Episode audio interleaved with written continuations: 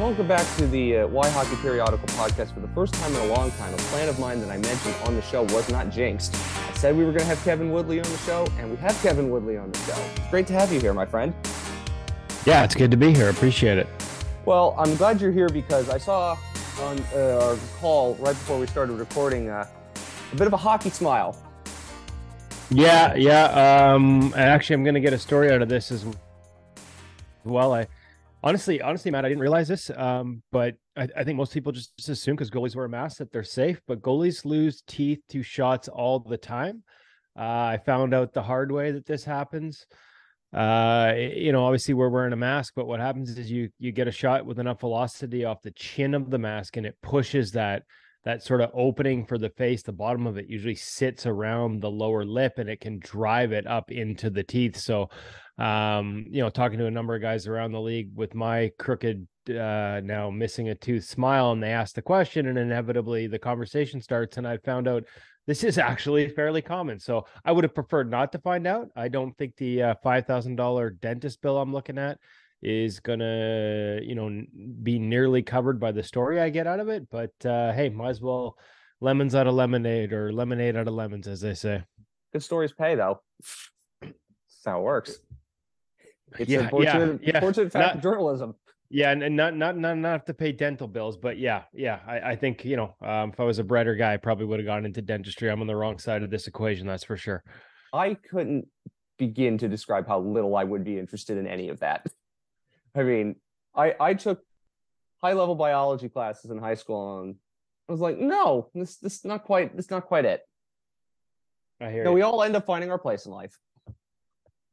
Yes anyway, I'm glad we have you here. Uh, it occurred to me to get to talk to you because last week, of course, the Panthers were through Vancouver and you were based in Vancouver.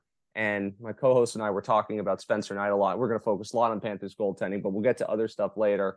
And it occurred to me as I was talking to him about that, that there's a lot of Panthers goaltending talk I want to get to because for all that is somewhat the same with the Panthers, there's plenty different. So we want to get in your opinions on all of these things that have seemingly changed with Panthers goaltending. But I want to first start with this just a simple question. When these teams roll through Vancouver, and that's when you see most of them, many of them once a year, some two times a year. And let's give Roberto Luongo and Robb Tallas as the example.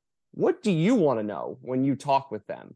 Because obviously, in most cases, you know all these coaches, you know all the staff that works with the goalies and the goalies themselves.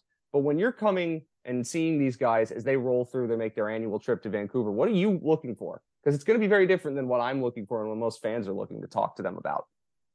Yeah, and, and to be honest, it kind of depends. Uh, quite often, uh, because my access to them is limited, uh, I've you know I'm obviously trying to fill out my column at NHL.com, my goalie column unmasked. Um, you know, you need as many voices as possible, so I've usually got a list of sort of storylines I'm working on, and I try and run through that and get as many quotes from as many different guys as they're hitting town. So it's, you know, I it, it, truth is i actually want, want and would like more than i ever have time for so i kind of balance it a little bit. Spencer's a guy we've had on the podcast a couple of times in, including somewhat recently over at uh you know the InGoal Radio podcast um so I, i'd done a deep dive with him in terms of you know where he felt his game was at some of the keys uh the development process and what he's been through over the last couple of years. So for him, it was more just kind of catching up, talking about, well, actually, a matter of fact, one of the big topics we got into morning skate, sort of no recorders running, just just chatting was uh, him knocking the night or the net off in Edmonton a couple of nights previous and the absurdity of the conversation uh, that followed that.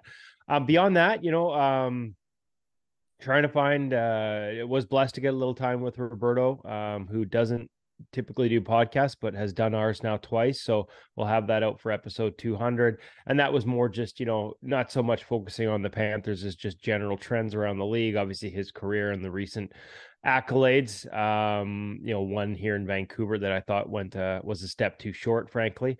Uh, and then uh, with Robbie, just you know, I, I, did some video of Spencer doing a drill and morning skate, caught up with him a little bit on what they're working on, what they're focusing on with that drill, so we can use it at InGoal, but just, you know, just sort of state of the union and a little bit of a catch up. Not as long a one as I would have liked. Um, the the uh, aforementioned dental surgery actually prevented us from a scheduled catch up uh, a couple days ago. So um, still still got that plan for the near future. I'm more of a, you know, again, they're just so busy when they come through town. You, you get quick hits and quick conversations, but to really sit down with a guy and talk for half an hour, you, you're almost using the visit to set that up later because they just don't have that much time on a game day. And the Panthers didn't practice here; they were day off the day before the game and down to Seattle right after.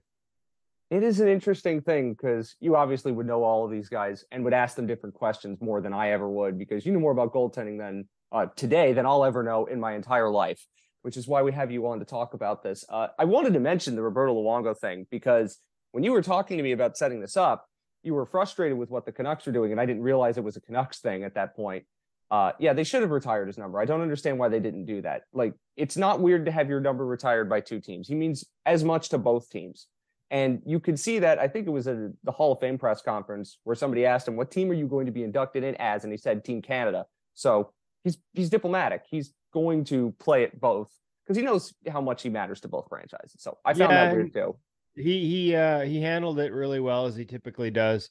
Um, but I don't think the fan base was very happy with the decision. I, no, I'm not I'm not sure if not. it was uh, malice. I, I really just think, to be perfectly honest with you, it was more incompetence and tone deafness than it was any malice towards Roberto. I don't think it was about you know the cap recapture. There are a lot of people in this city that weren't happy that it, they got stung with a cap recapture penalty. Um, I would argue that's more about the NHL retroactively creating a rule and the Canucks not pushing back at the ownership level hard enough on it. Um, but you know, eh, you know, I, I found out, you know, going through that process and sort of trying to figure out, you know, how that all went down. Like, not only did the Canucks have an opportunity to trade for Roberto's contract and put it on LTIR instead of him retiring and them getting stuck with the penalty, but it sounds like that may have been a suggestion of Roberto himself. So him retiring and and dinging them with a cap recapture for a couple of years um, you know, was something he actually tried to avoid doing. Uh, but when they wouldn't step up and take the contract and, and put it on LTIR, uh, he did the Panthers a favor and, and retired instead, and it cost the Canucks. That said, again, I, I just think this is tone deafness and incompetence. And frankly, we've seen a fair bit of it uh, when it comes to this organization, sadly, over the past couple of years here in Vancouver. I mean, they're putting a ton of fires out all at once, and most of them are by their own hand. So there's naturally going to be something that slips through the net. We could talk about the Canucks all day because uh, that performance against the Panthers, the shorthanded Panthers, was a, a gigantic yikes. But let's focus on the goaltending here. And Spencer Knight, I mean, he had a bit of a troubling game against the Jets, but that's going to happen every now and again. And he went up against Connor Hellebuyck, who's on another level. But in general, recently, it seems that Spencer has taken over the number one job for the Panthers. If I look at goals saved above expected and MoneyPuck natural stat trick, he's around four. And and Sergei Bobrovsky has struggled this season. We'll get to him. But we know what Spencer Knight is largely as a goalie now. I think we have enough of a sample size to say this is what he is, even if he doesn't have 100 games yet, playoffs and regular season. But because the Panthers have changed quite a bit from last year's team to this year's team, I want to know for you, what do you think's changed? Where has he improved? Where has he grown? Where does he still need to grow more? Because we've seen in some of his better performances this year, and there's been a lot more good than bad, what I think everyone has been saying about him for a very long time. Yeah, I, I honestly think it's just a matter of experience, and and the more he gets, the better he'll be uh, in terms of making reads. Um, you know, it's a very wise goalie coach who should be in the Hall of Fame. Once told me Mitch Korn, um, and I always screw this saying up. You know, goaltending is not uh, it's not a game of shots um, it's a game of patterns and so it's about connecting the patterns on the ice that's how you learn to read the game and um, that's a process that just takes time i think when you look at his technical package uh, the drill that we ran i thought was interesting enough it was a very simple sort of drill that he used in the game day skate uh, off the post out to the top of the crease and then butterfly slide across for a one timer uh, from Robbie Tallas. Uh, very structured, very controlled, but it was all about getting that back shoulder around, like looking for elements to gain rotation in his movement that he knows will make him more efficient.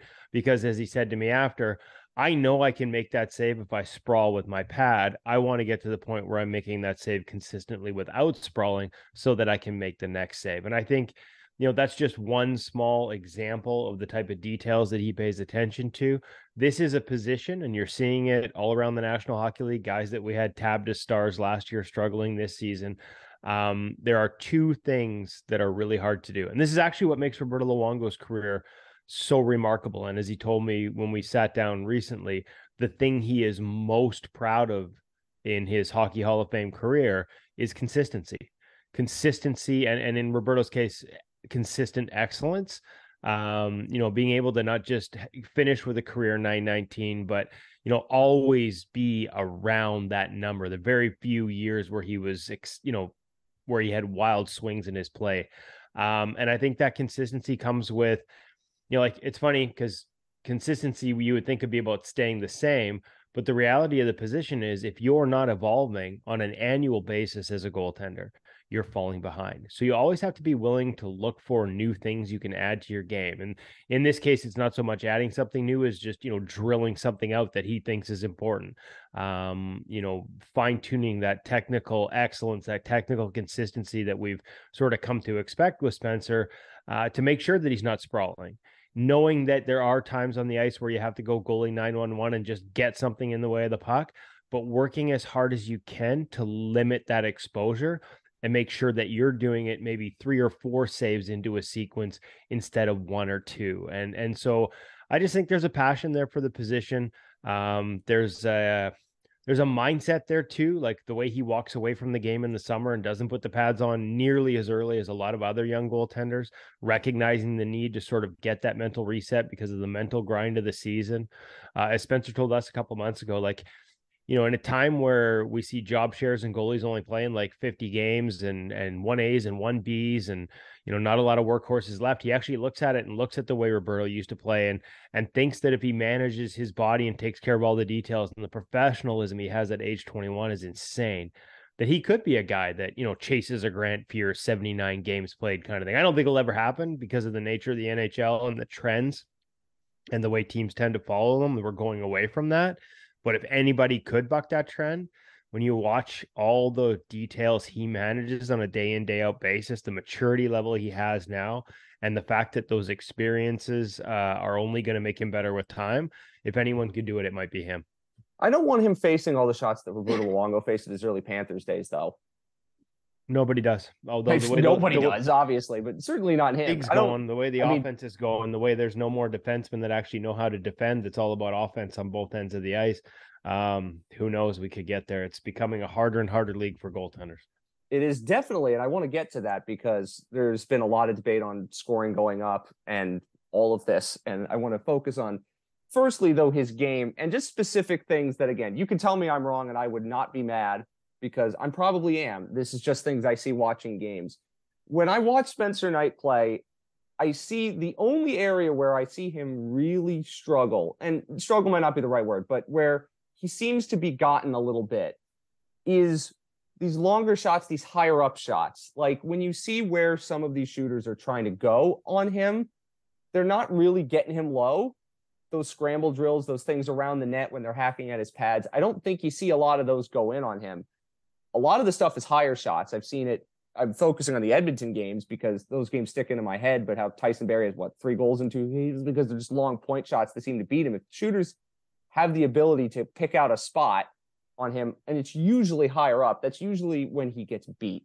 Is that something you're seeing, or is it something that only we're seeing because it just feels like that's where the goals are going in on him right now? Well, first of all, I don't watch him nearly as much as you, so I don't like to blow smoke and pretend that I've seen every goal he's let in. So I don't want to speak to trends that way. Second of all, though, I can almost guarantee you he's not getting clean looks if he's getting beat from distance high. About goalies getting beat high, you can you can basically plug that into every single goalie in the National Hockey League.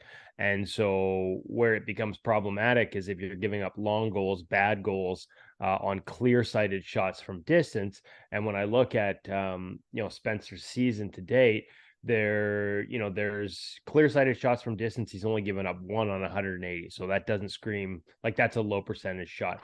When we get into the slot area, he's given up four on 19. That's a little below expected, so that may, might be what you speak of. Um, but most of the time, it's a function of two things. Like rarely if a guy's set and square is he getting beat clean if he's got clean eyes on the puck. And and the numbers tell me that that's not that often for spencer. Like there's nothing there that jumps out statistically speaking when i look at clear sight which measures this better than anyone that says this is a problem for for for spencer knight. Maybe slot area clean looks from the slot area but again a lot of people would call slot high danger. We they actually don't don't at clear sight so those are some areas where uh, you know i need to look at the goals to to sort of break it down. But um, other than that, you know, like his biggest statistical weakness, other than slot area, has been has been breakaways, uh, and just giving up more than you would expect. I think six on seventeen full partial and half ice breakaways, and that's you know that's something where I think you'll see if there is an adjustment. That's the beauty. If there is an adjustment, he's learning, guys. Um, if there's adjustment to be made, you have faith in the experience, history, and success of Robbie Tallas to point out the adjustments required, and you have faith in in Spencer Knight's passion for the position and the way he approaches it, that he's going to be able to put or he's going to want to put that work in and he's going to get that taken care of. Seems like it, but I think for me, I wonder how much of this is also just the slight changes they've made to the way they defend too, because they were a very specific kind of defensive team last year with the this the fluidity, the style, and they're trying to add some more things defensively this year. I say trying because that doesn't often happen. And I wonder if some of what I'm seeing is more of a function of the Panthers awkwardly transitioning to a slightly new idea of what they want to do in their own zone as opposed to last year and some slightly different personnel. I can't tell you. It just it's what I'm seeing, and maybe it's me being pre-positioned to say that because I'm thinking about other things when it comes to the Panthers and the way they're trying to tactically change what they do.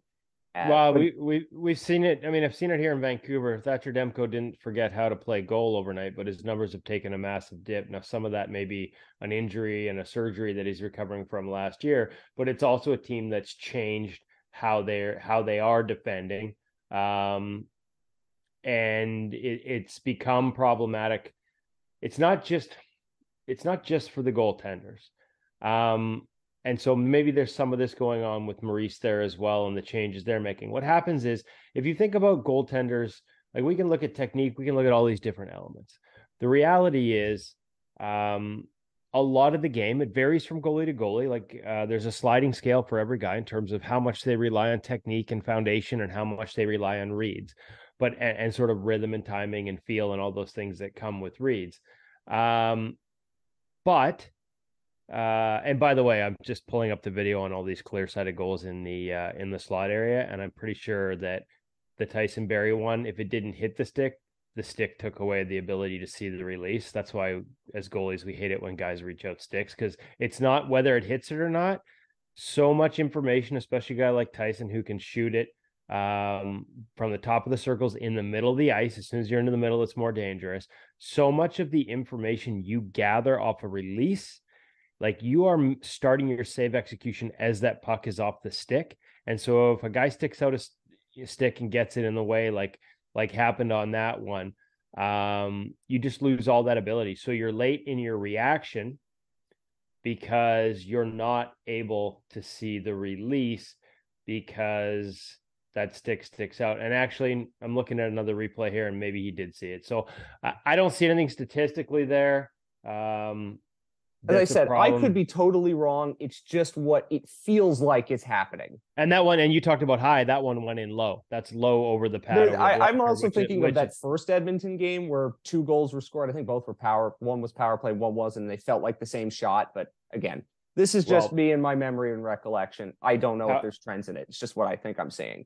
Well, and so th- to go back to the way systems change, so and goalies making reads, um, so much of what a goalie does is based on, and we do pro reads at at ingoalmag.com where we watch tape with goalies and they walk us through what they're seeing and their decisions they're making on depth, on save selection, uh, and all the factors that go into it. And it is actually mind boggling how much information these guys process in real time. I'm 21 years in the league started this project with Carey Price was our first goalie to do this with us about three years ago. I thought I had a good feeling for the information a goalie processes before he makes those decisions, the reads he makes. Blew my mind how much they process. And a big part of it, sort of the second takeaway of this project because we're three years into it with a, a you know a, a, save review every week with an NHL goalie.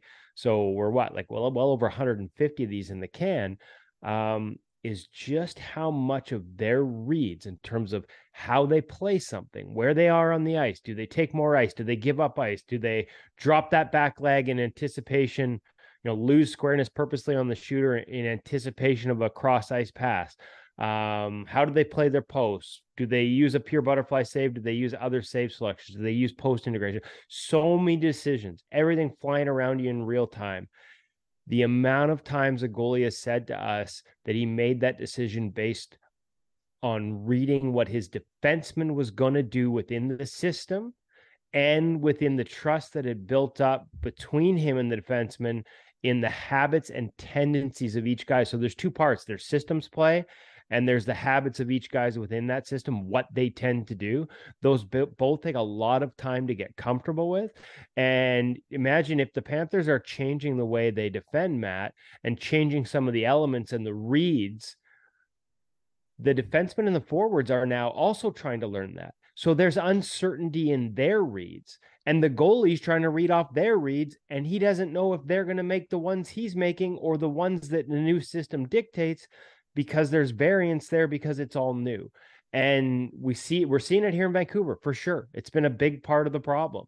Um, and and I think so so without knowing exactly what those systemic changes are, just the fact that you have a new coach and a new sort of system in place, um, it's not just the players that have to get used to it because so much of what a goalie does is reading off the decisions they make.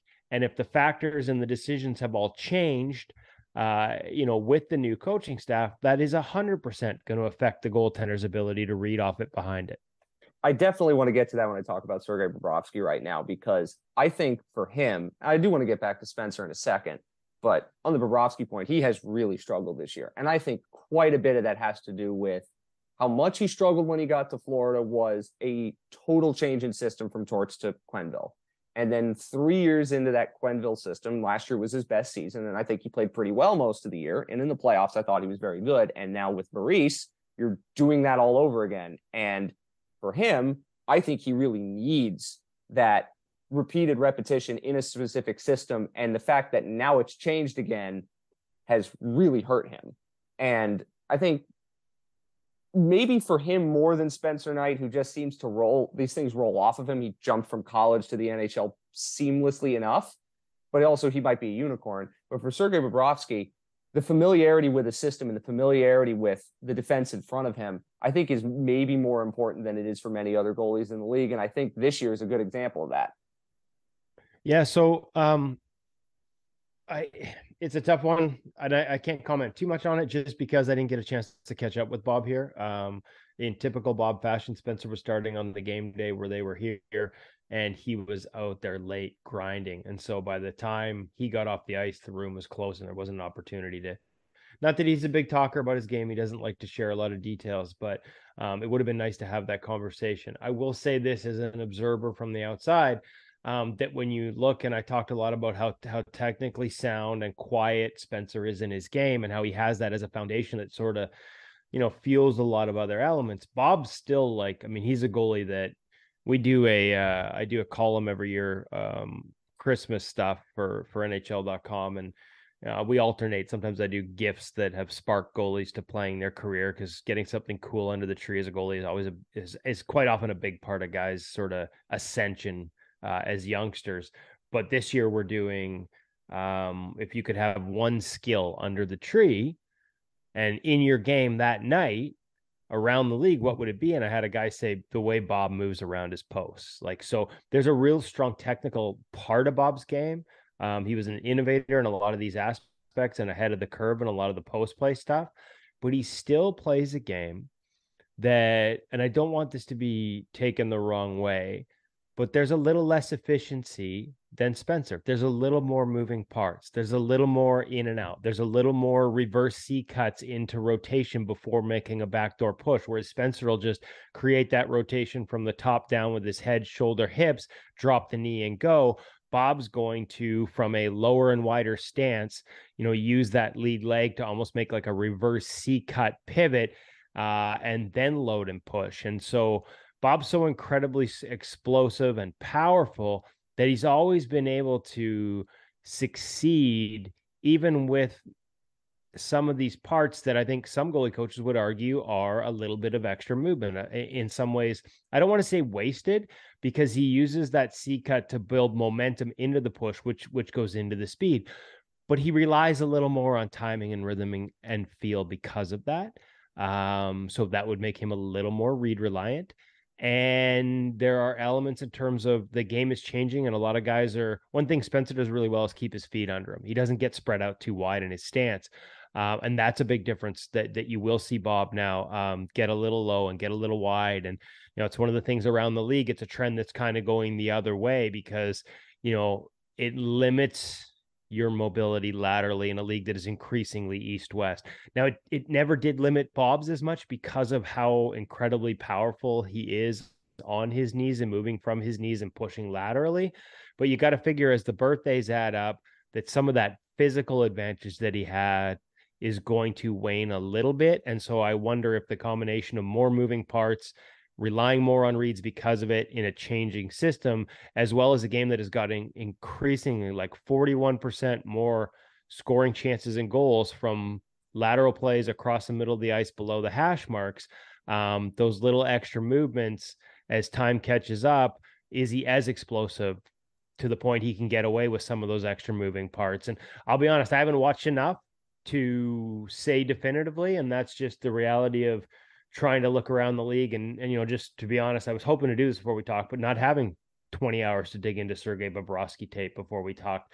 Um, I look at the stats, you know, slot line plays, he's getting killed on slot line plays, stuff across the middle. Um, and so that would at least anecdotally feed into that belief that that that might be one of the areas.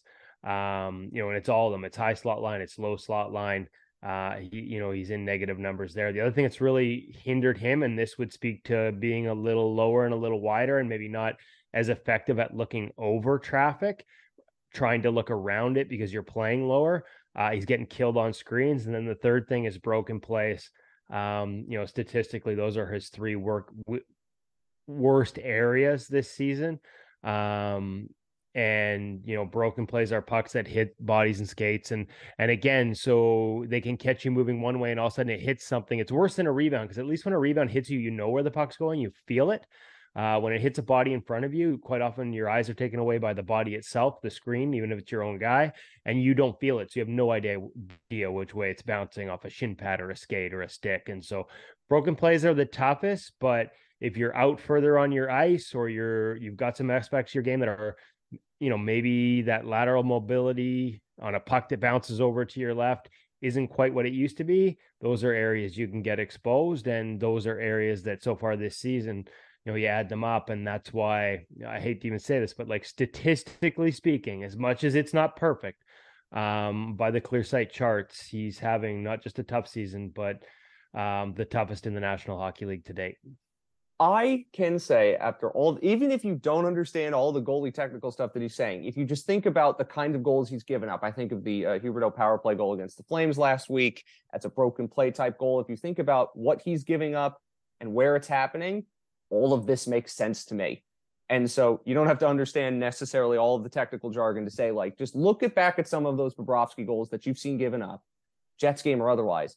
And if you go and you say, actually, this kind of looks like what you're saying, it makes sense.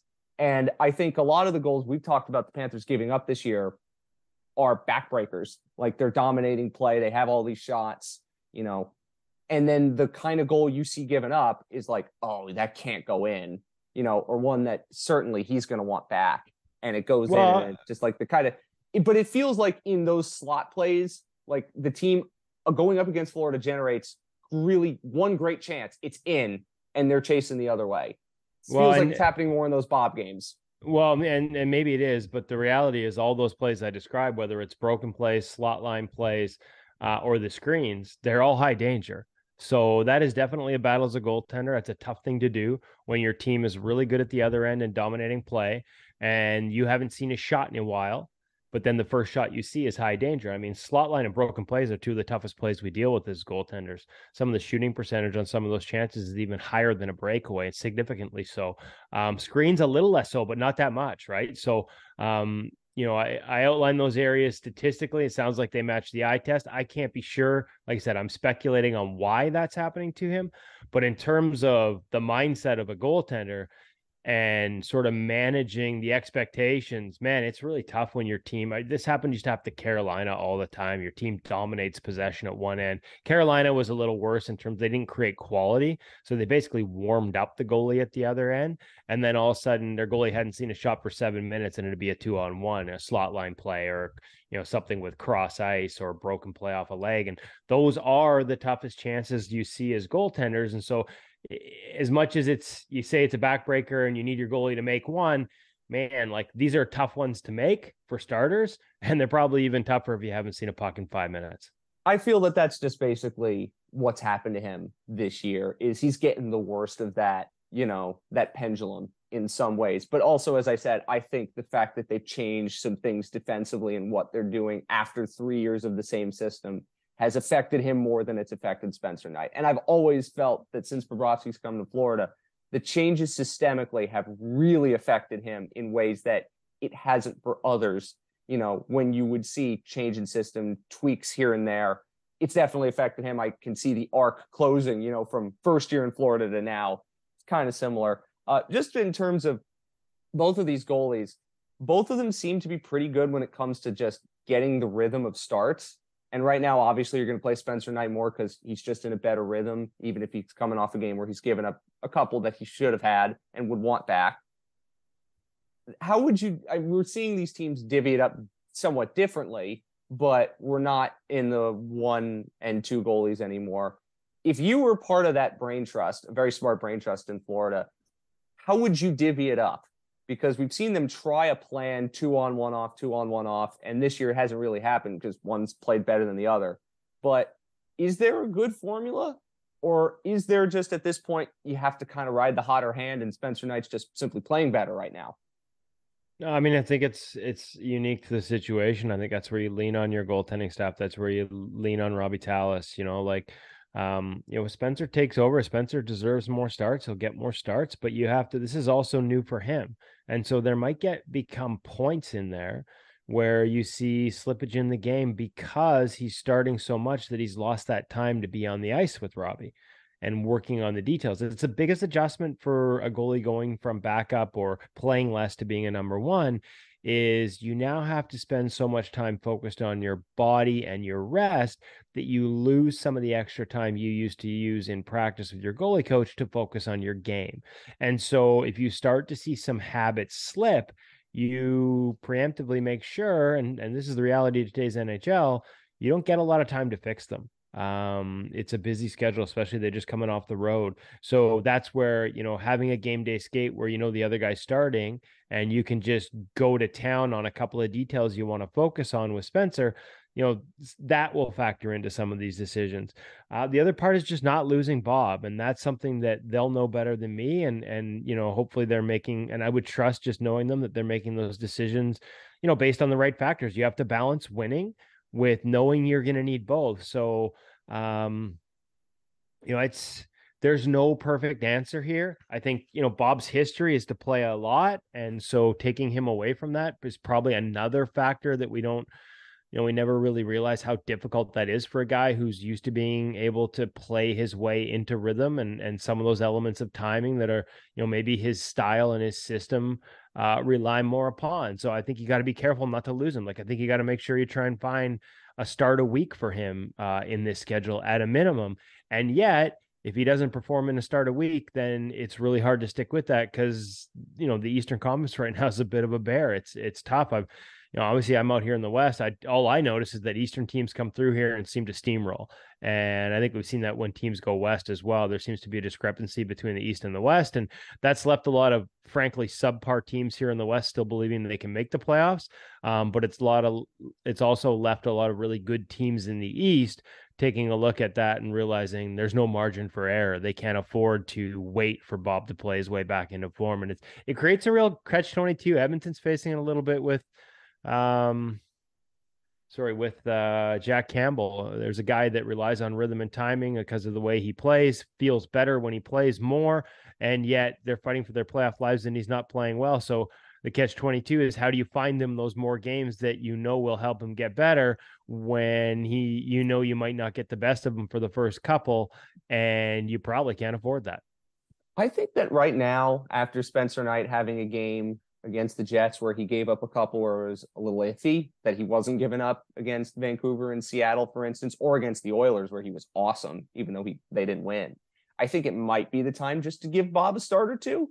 Maybe the schedule, like he's played really well against the Red Wings in his career. So today, perhaps, maybe that's something you do. I'd like to see Spencer Knight get the run. We all know that he's going to be the guy in the future, but I think it might just be time for them to just give Bobrovsky, I think, two of the next three or something like that, just to, you know, try to get his confidence back and having him play teams you know he can beat because he's owned the Red Wings in his career, you know, playing against his old team in Columbus, like maybe that gives him a bit of a, you know, psychological boost because they are going to need both. And as you say, they've lost a lot of games this year they should not have lost. And that means their margin for error is definitely tighter. These games coming up uh, are, are quite important.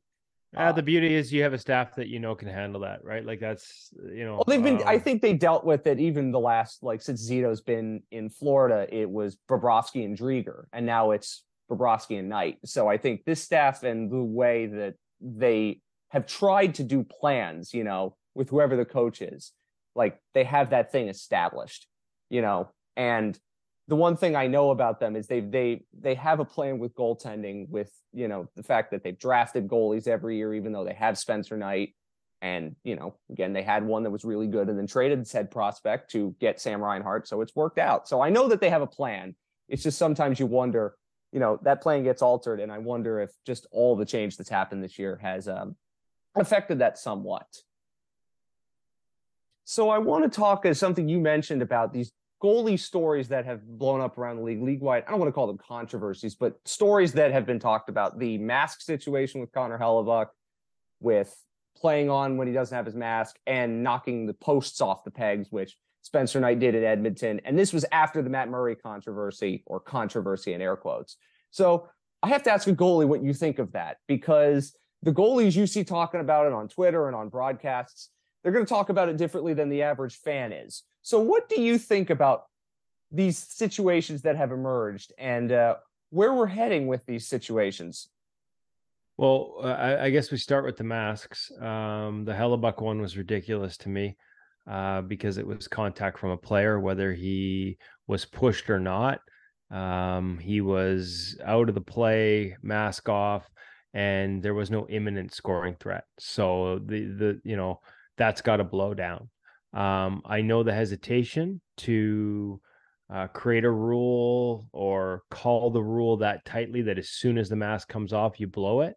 Because um, the rule says that you know if there's an imminent scoring threat, you're not supposed to. Uh, again, that Dallas game with Hellebuyck, to me that's absurd. Two passes, three passes I think were made after he got his helmet knocked off. Um, that's not imminent. The hesitation on the rule side of things or how it's called comes from the amount of times a goalie's mask comes off from a shot and quite often a goalie will shake it off after he takes a shot and the buckle snap. And pe- people lose their minds when they see him shake it off but as somebody who is currently missing a tooth from one of those shots the buckle snap that time too. And and when the buckles come off like that your mask may be on but your vision is compromised to a dangerous degree and the mask could come off at any time. It's just hanging on by a thread. And so if you even turn your head to go make a save and it comes off as that save is that shot is coming, like you're putting yourself in all kinds of danger. So the habit, the tendency for goalies is to shake it off as soon as they feel those buckles pop uh, on a shot that hits the mask. Now, I got to be honest with you, they're probably also a little bit dazed. Some of them seeing stars, definitely some ringing. I'm not saying it's a TBI or a traumatic brain injury or, or a concussion, but like having been on the receiving end of those shots from guys who played pro and not at the NHL level, um, it stuns you. And so once you feel that buckle is popped and you know that mask is no longer on safely or securely, you're you're your temptation is just to get rid of it to let the referee know you're in danger. And so that's where people get mad and they say, you know, he did it on purpose and they lose their minds. And that's why we can't have a rule change. Now, um, at the risk of losing my goalie union card here, I do think it's a little silly that this far into the process that we haven't found a new system that allows those straps to be and those buckles to not come off as easily as they do on hard shots. Now, I say as easily as they do. I've seen video of NHL testing the masks, um, and it would probably make most people sick to see just how much uh, reverberation it the mask basically on impact at 80 miles an hour and they tested at 80 and 100 basically becomes jello the whole thing is shaking like a bowl of jello first time I saw it, I'm like, why the hell am I even in that doing this? Like it, it, it honestly makes you a little bit, it's a little sickening. Like the amount of impact off our heads is disturbing. Um, that said, there are ways. There was a system. It was something was called the Medusa strap. Uh, it was a small company that made it. I think they're they're out of business now. But they had a strap that rather than buckling on the side of the chin, it looped through and secured on the back of the mask. So there was given the elasticity that allowed it to move, but it wouldn't come undone like a buckle does. So if goalies are going to complain about, you know, the masks and people are going to complain about masks being shaken off, maybe we can find a better system to allow goalies to absorb that impact on a high shot and not have the buckle break. And now they're not worried about shaking it off because they know it's no longer safe and nobody has to worry about it coming off from a shot. The risk, and this is where you'd require testing, is that would that mask still come off on Connor Hellebuyck if he had that type of strap that was designed to have it not come off on a shot? Because he gets hit pretty good with a guy skating through his head again, not arguing that he was pushed there, but the reality is he's skating through his head in a dangerous position. And I wonder if that mask hadn't ripped off Hellebuyck's head, are we looking at a neck injury and the possibility of concussion symptoms? Because instead of the mask coming off, his head just got taken that much harder to the left. So um, I think you need testing to do that. But I will say there are ways to prevent the mask from being shaken off after a high shot. And if we're going to have this discussion, maybe goalies need to uh, you know, consider adopting some of that technology as well. Like they, they can't just place all the onus on everyone else. If we can find a way to keep the mask on safely on shots that doesn't hurt their ability to take glancing blows from players, which is where most concussions are caused in goaltending, um, then maybe that's a happy medium we need to look at. That's part one. And part two is the knocking the nets off the pegs. And we've talked a lot in this about lateral movement and how explosive a lot of goalies are now. They're, they're incredible athletes and they're moving side to side. And we haven't seen a lot of change in the pegs that are used to get the goal onto the ice or into the ice surface. So we're seeing goalies do this, and you can call it delay of game and time wasting if I'm using a soccer term because we are in the middle of the World Cup and I'm thinking about it. Where do we stand on uh, for you on you know knocking the nets off the pegs? I just wish there was more education around how goalies play the position. Um, you know, I watched the Edmonton broadcast when Spencer knocked it off against the Oilers, and uh, I, I, give credit actually to Louis DeBrusk, who was the lone sort of voice of reason there. I checked Twitter, all the Edmonton, longtime Edmonton sports writers, not just suggesting, but like, and not just intimating, but flat out saying that he did it on purpose. Um, it's freaking absurd, frankly. Uh, I talked to Spencer the next day, well, not the day, the day off the next day. I talked to him the day after, and I, he had no idea that people were even considering that, and he he hadn't thought about it because it never even crossed his mind. That was just a goalie making a goalie move, and the net failed, and that there was no malicious, there was no attempt by Spencer Knight to knock that net off, none. Um, as a matter of fact, if Draisaitl isn't checked and gets a clean one timer away and scores into the left side of the net to Spencer's left, even though the peg comes off, they can still call that a goal. We've seen that call before, yeah. Right, because it's an imminent threat. And were same with the one on the Matt Murray. The only thing that the net coming off does is reduce the force with which Spencer is allowed to push all it does is compromise the strength of his push. He's loading into that net to push off, but he's counting on it, holding the same way it held 30 or 40 other times that he used it to push off in that game. Now, none of them quite as explosive. That was a bang bang play. But as a goalie, you're counting on that net to hold you in and to allow you to make a good push. One of the Matt Murray examples, like the guy had a wide open net on the back door. If he hits the net, it's still a goal. All that the net coming off did to Matt Murray was prevent him from having a chance to push across. It was an absurd argument. And it's an absurd argument on Spencer. So how do we fix this?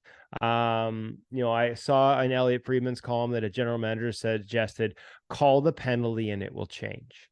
Well, I hope that general manager is okay with his goalie giving up more goals on the short side uh, from sharp angles because the way goalies are taught to use their inside leg to push up and into that post to drive that coverage to the top corner so guys can't bank it in off their masks. That's how they're being taught. And they won't be able to execute that way like they have in the past without risk of that net coming off. I hope that general manager is okay with his goalie giving up a few more on these lateral plays through the through the slot line across the middle of the ice below the the hash marks because coming out of that post integration position and pushing across requires the post to hold. And if a goalie doesn't have the confidence that he can push off of them or is worried about a penalty, then more of those are going to go in. And by the way, that's where we've seen a 41% increase in offense over the past 5 years, those exact types of plays. Um, you know, so I think the problem here is two, one, the assumption that goalies do it on purpose, and they don't. And two is, do we need to new, find a new standard? Listen, if if you want to start calling that penalty, no problem. Just make sure that you can find a standard from rink to rink, from period to period, and from play to play after the net has come off so that goalies know how much they can push before it's going to be dislodged. Now, there are some things in Matt Murray's post play right now. He's learning something new. He's not executing properly at times. It's leaving him with his shin up against the post rather than the toe of his skate. Um, combination again of learning a new way of doing it uh, and some equipment issues I see. He uses an elastic bungee toe tie, which gives him no margin for error going into that post. And so he slips off it and ends up with his shin on the post. And now he's in a position where he starts to use his arms to push and he's got his skate inside the net. And so when he pushes with that, it actually leverages the net up from, from a, a an unfamiliar angle, an angle the net wasn't necessarily designed to to sort of manage that load. So that's more of a mistake on his part. And if he's going to keep making the mistake, then then I guess you're going to have to penalize him. But there's also been clear instances within those games, like the third one on Matt Murray. The first one, again, all it did was cost him the ability to push across. I actually know goalies who have been injured uh, suffered lower body injuries when they go to push off a net and the net isn't secured. As a matter of fact, a number one goalie didn't make it through the playoff bubble in Edmonton because the practice rink the NHL set up for the playoff bubble in Edmonton did not have properly drilled pegs, and he ended up getting hurt pushing off the net because he counted on it holding his body weight and he didn't. And so instead of loading the muscle properly, the net slipped out and the muscle and, and he slipped and the muscle was injured. So um, the idea that that goalies are doing it on purpose is absurd because they can get hurt by it. They don't get across the ice as well by it. But the other problem is that the pegs just don't go in the same every time. Literally, literally, as Spencer Knight was getting a talking to from the officials in Edmonton, if you go back and watch the replay, one referee is talking to him about it, and the other guy goes in the background, pulls the net over the hole, and just assumes that the net peg drops, doesn't check it. The net pegs come out. They float when there gets to be too much ice or water in there, and then they don't secure properly. And then when McDavid scores on a breakaway, Spencer trying to push to his left, his heel clicks the post, and the net pops up two inches and almost comes off again. And there's people on Twitter screaming about he tried to knock it off again on the breakaway, which is even more stupid and absurd from those observers. But it was clearly not on properly because well being chastised or talked to about knocking it off once, they put it back on improperly. There is no standard from rink to rink. Some have a Shop-Vac to clean out that water and clean out that ice when it pools in the hole. Others use a turkey baster, which I mean, five billion dollar league. Pretty sure we can all afford a Shop-Vac. Um, and then the officials within the game situations quite often don't want to ask the rink guys to come out and reset the peg. So they'll just pull the net over. You need to take the pegs out of the net, make sure they go to the bottom of the hole, and then reset the net. Otherwise, every time from then on, it could come off. It cost the Canucks a game last year where we have video of the the official not resetting the net properly. Demko knocked it off doing what was again just a straight out goalie move. One he does 40 times a game and nobody says boo. And the net comes off and he takes a penalty and it changed. They were, I think they were up by one or two at the time and it just changed. Were, he was actually killing a penalty. I think it created a five on three and it just changed everything, cost them the game. Um, I know a goalie who went into Seattle this year and in the third period, went to do his crease movement patterns at the start of the period and was pushing in on the post and he knew that peg had not been secured properly as he was moving around his crease and he, it was a one goal game he didn't want to take a penalty in the third period he knocked on the back glass to ask the rink attendant to come out and double check the peg and the guy started yelling at him because he pushed too hard and it was his fault so clearly we have some work to do on the standards if you can make sure that the standards are similar from rink to rink, from period to period, by all means, start calling a penalty. But until you can, the idea of punishing a guy because one net came off more easily than the other is as absurd as punishing a player because his stick breaks while he's shooting. He didn't know that it was compromised. He didn't know that maybe it was a bad batch or blocked a shot and there was a crack in there and he didn't know that he's trying to score a goal. He doesn't know how hard he can push on that stick before he breaks. Why should Look, he take a penalty? I completely agree with you. I'm just I'm as I say, there's so many parts of this that I would have never thought about. And the first thing that came to my mind as you're talking about the pegs is ice quality. You know, how that's going to react in Florida in say the playoffs when it's April and it's 85 and humid out as opposed to Edmonton. It's going to be pretty different because the ice is just different in all these buildings. Some buildings have many more events than others, you know, and these are holes drilled into the ice. So well, I think I think you there's a sleeve component. I think maybe the sleeve needs to come up higher towards the surface, although obviously you can't have it sticking out. Um, there is a sleeve. It's not just a. I believe there's a sleeve in there that they drill into. Maybe I'm wrong. If not, there needs to be a sleeve. I'm pretty sure there's a sleeve at the bottom. And then I think it may be time, and again with research, because you don't want players hurt going into the post. Even with marsh pegs, we're not that far removed from from um, Steven Stamkos breaking his leg going into a post. Mm-hmm. The they should come off because then the peg is rubber. The the net should bend and come up, and it should come off when needed, even if the peg is anchored at the bottom. What's happening now is it comes off, but it pulls the peg with it, and as long as it's not less safe to anchor the peg at the bottom of the hole, you know, as long as that testing is done, because I don't want to see players hurt either. But as long as that testing is done, then I think that might be a part of the answers. Keep the marsh pegs, even though they're 31 year old technology, they're they've worked for a long time. But secure the peg at the bottom, the net will still come off, and goalies will have a threshold that they know is more consistent from rink to rink, period to period, and then they can go out there and play the game and not worry um, about getting penalized for making a move they've done, like I said, 20 or 30 times already in the game without any fear. And all of a sudden it fails and they're penalized and it can change the game. Um, I understand the sentiment from the GM. Uh, but it just lacks so much knowledge uh, on the on the position and so much true understanding of what's going on there and and the absurdity of assuming it's on purpose just uh, frankly it's so absurd uh, it's stupid and it makes me laugh well here's the other thing that i've learned from soccer and there's one other semi soccer question i want to ask as we wrap this up is, the nets are too big the nets are too big but also how about this because I've watched enough soccer, I can tell you what time wasting is and what time wasting isn't. It's very obvious if you've watched enough of it. And I think most of us just assume goalies are voodoo when we don't pay attention to it. If you saw enough of this kind of thing happening, you and every other fan, whether you know anything about goaltending or not, you'd be able to tell what time wasting is and what isn't.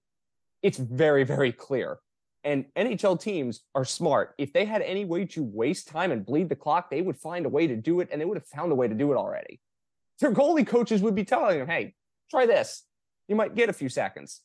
Don't yeah, you think no, that would already happen? Well, and, and I mean, and and hey, like that, and this is the tough part because people think it that is what's happening, um, and I think a lot of it is because they never watched the goalie go into the net the 30 other times the exact same way that it held. And so they just assume it must be on purpose. So, and hey, listen, who am I to say that one or two of them isn't? Um, but from what I've seen in all the situations that led to this furor, uh, that was not the case. And certainly again, because there was so much attention on it when Spencer does it, like literally the rights holding broadcast, other than Louis DeBrusk, is all over it. Like they're just suggesting that he is flat out cheating. And on social media, longtime people that cover the game suggesting that he is cheating. And it was so absurd to him in the moment that it never even crossed his mind that anyone could have thought. Like that's how far off that assumption is it's just a fundamentally different way that we view the game. And that's why I will defer to people who know what they're talking about with goaltending. Because if we are going to all say, as media and as people who watch as fans, goalie tending is voodoo, we have to then defer to them in situations like this. Because most of them, it's hockey players, they're not going to necessarily lie about it. Anyway, one other slightly soccer adjacent question that I want to ask is the ability for goalies to play the puck. And you kind of see it in three on three now uh, where goalies now will play the puck and kind of be used as an auxiliary defenseman. I wonder if we maybe see one day. I mean, they're already processing 10,000 different things a second, so maybe not. But do we then see a day maybe where they're starting to play the puck a little bit more uh, to, say, a defenseman to lead a breakout? Uh, kind of like how we see in soccer. We're not just punting balls long anymore. They're playing out from the back. Or is this something that I just have soccer brain and I'm, I'm thinking about this in a way I shouldn't? I don't think anybody's going to pass back there unless it's in a three on three overtime situation and they need to get a line change. Like I don't know, you know, playing from the back and, and actually purposely, like at the end of the day, goalies handle the puck incredibly well. Um, but anytime if you're going to throw it back there, like the biggest thing about getting out of your own end is transitioning quickly. And so goalies, when they can get back there and stop the puck and make a quick decision, even if that decision is just to leave it for a defenseman who's got a head of steam and there's nobody to cut him off, um, that aids in a breakout. But I think the idea of course sort of coming up ice and then passing it back to a goalie, all you're doing is allowing the other team to reset its neutral zone defense. And so I don't see that happening. But certainly, um, and, and the other thing too is even the ones that chuck it as uh, you know with the best in the league are not going to be as precise as as most third pairing defensemen. It's just the reality of the sticks, the equipment, um, what they train to do by comparison.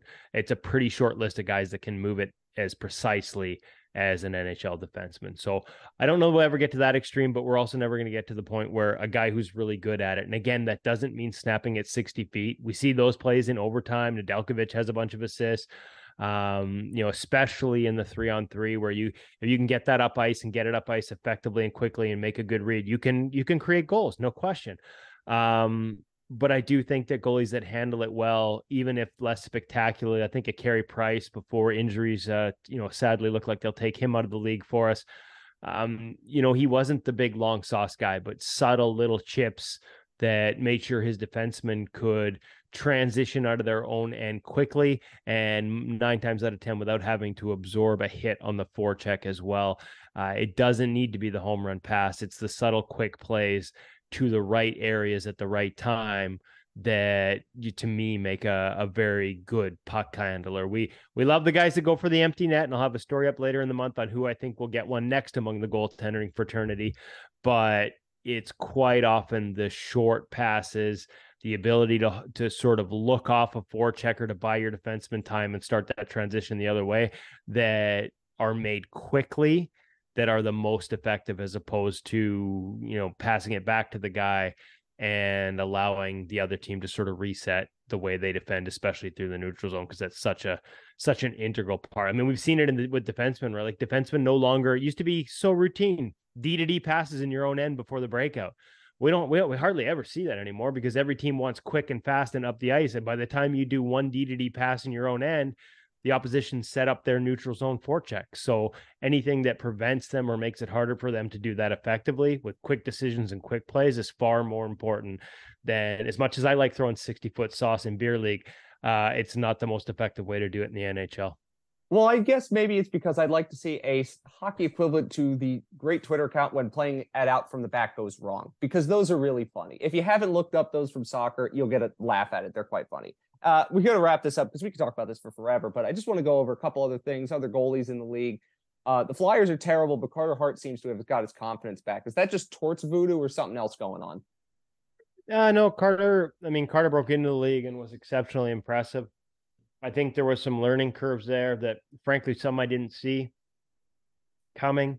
Some that I think he got away from some of the things, and and maybe some of it was coaching and direction at the NHL level, thinking you needed to change things because the level was harder. He didn't really need to. Um, and some there were some other aspects where I think the changes took him away from his game, and there's some other aspects this year where he's such a technical goalie, but he's learning in certain moments to just open the car doors and call goalie 911 and just throw a leg out and not have to be perfect technically all the time. And there's value in that. And I think sometimes it takes you a little while in the league to sort of figure out the moments. We talked about, you know, connecting those patterns.